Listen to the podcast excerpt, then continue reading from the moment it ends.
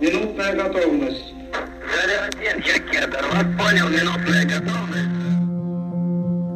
This is Space Watch Daily, the place to get insights into this second great space race. I'm David Ariosto.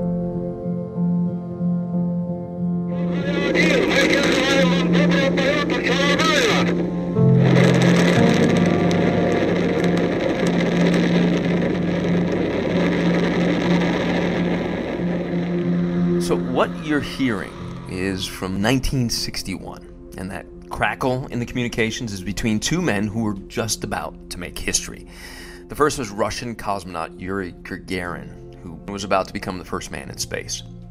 The other man was Sergei Korolev, a man who is widely considered the father of the Soviet Union's success in space. This is the guy who brought you Sputnik and Vostok and Soyuz, who was probably doing anything but sitting inside that top secret Soviet launch facility in the middle of the Kazakh desert. I'm, I'm talking about the, the Baikonur Cosmodrome.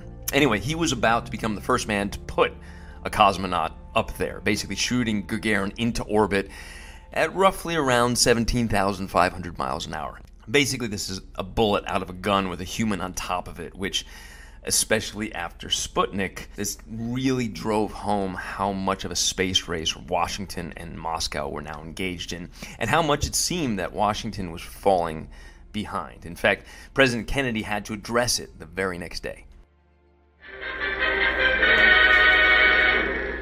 I do not regard the first man in space as a sign of the weakening of the uh, of the uh, free world, but I do regard the total mobilization of men and uh, things for the service of the communist bloc over the last years as a source of great danger to us. The reason that I mention this now, despite everything we've heard and know about Roscosmos, which is a far cry from those heady Soviet days in space, it's essentially Russia's main space agency today. And it, it has just, I mean, it has just been beset by problems of corruption and lack of funding and infrastructure problems. Uh, there, there's so many problems with Roscosmos. It's, it's uh, you know, change in leadership recently, um, not to mention the loss of some of Russia's best and brightest, especially in the wake of the Ukraine war, this so called brain drain um, that has beset so many different Russian sectors in, in just the last uh, two years, is that Russia is now about to land, or may land, its first lunar lander in the post Soviet era, which is just wild. I, am sure it plays into Putin's nostalgia for the glories of the old Soviet Union, which by, by virtue of his actions recently, make it seem like he's trying to reconstitute, however unsuccessfully. And no question, it plays into the sense of a Cold War competition with the U.S. Um, and you know, there's a lot to look back on um, in terms of that those Soviet milestones. I mean, there was the first satellite, first lunar probe, first man in space. It was even the first landing on another planet. I'm talking about Venus. You know, these days there is a New Zealand aerospace company called Rocket Lab that has announced some plans for Venus. But it was the Soviets who first got there. I believe they've been seven or eight times. The, the never manned, obviously, and, and the crafts didn't do so well, but they actually landed on Venus.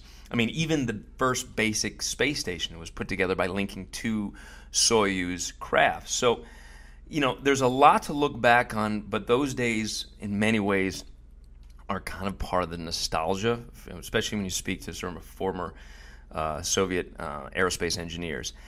And the, the field now is just so much more crowded. I, I mean, not you put the nations aside, you just look at all the private sector players.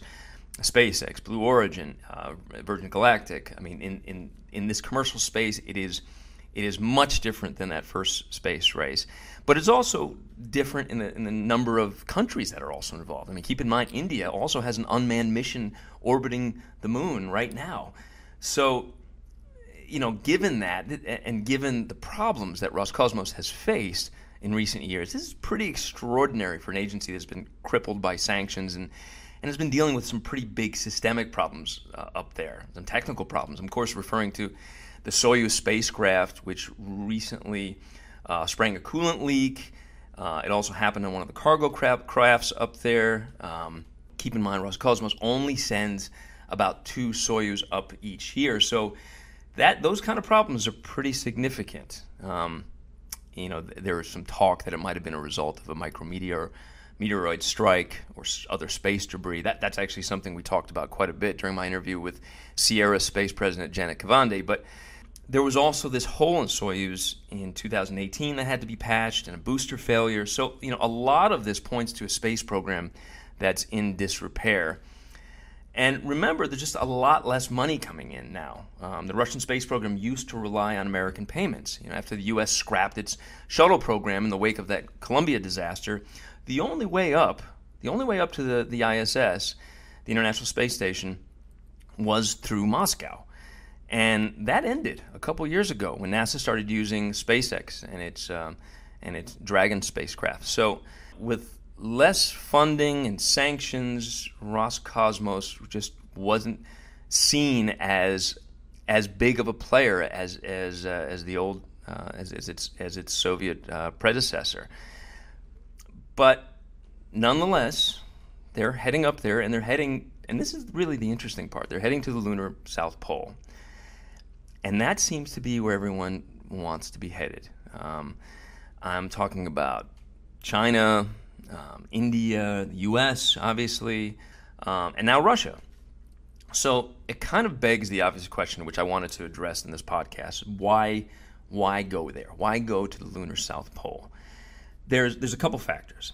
Um, there's good reason to believe there's rare earth mineral and superconductor metal up there, as well as methane and carbon dioxide.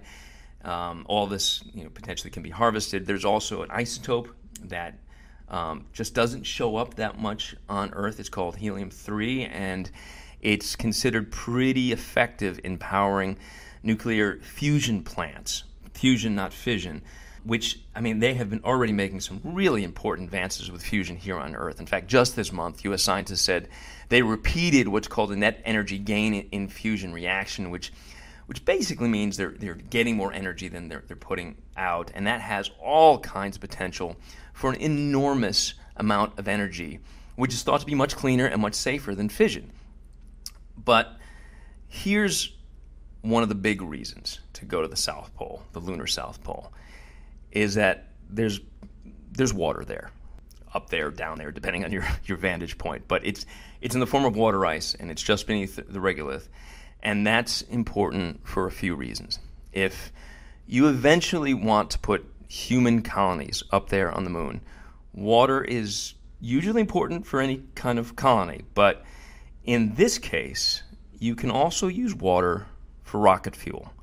Uh, let me explain. So by using electrolysis, essentially you can cleave the hydrogen and oxygen molecules and then store them as liquids.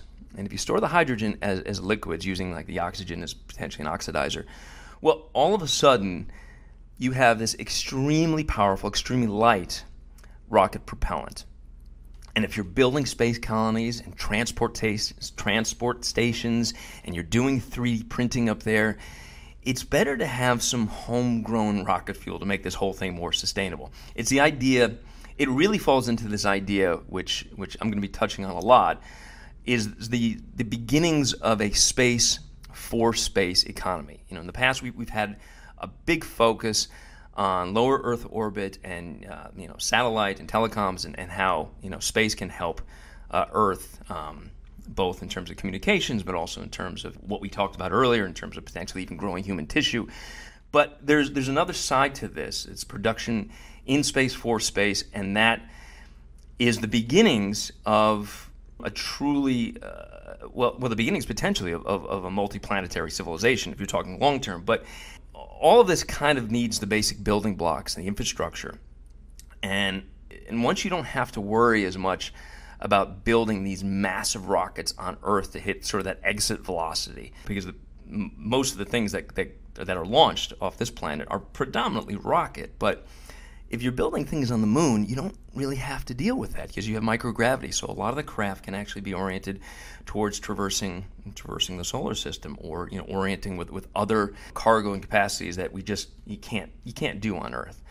So that effectively is, is, is the, the bedrock, the beginnings of this sort of opening of this whole new world quite quite literally, or, or maybe whole new worlds, plural.